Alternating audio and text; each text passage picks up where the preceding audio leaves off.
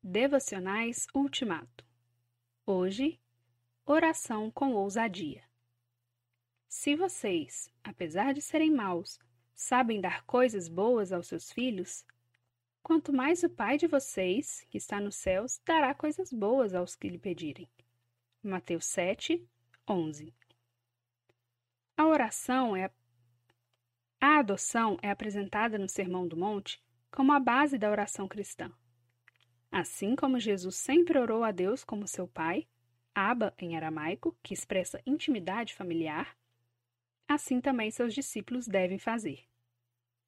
O pai sempre está acessível aos seus filhos e nunca está tão ocupado que não possa ouvir o que eles têm a dizer. Essa é a base da oração cristã. Disso seguem duas conclusões, de acordo com o Sermão do Monte. Primeiro, a oração não deve ser mecânica ou impessoal, como se fosse uma técnica para pressionar alguém que, caso contrário, não fará o que você quer. Segundo, a oração deve ser espontânea e confiante.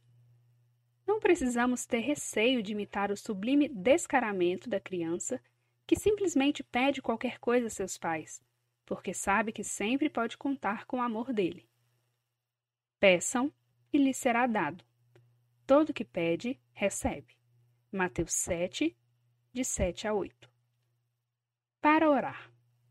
Experimente orar com ousadia seu Pai amoroso, confiando que Ele fará o que é melhor para você.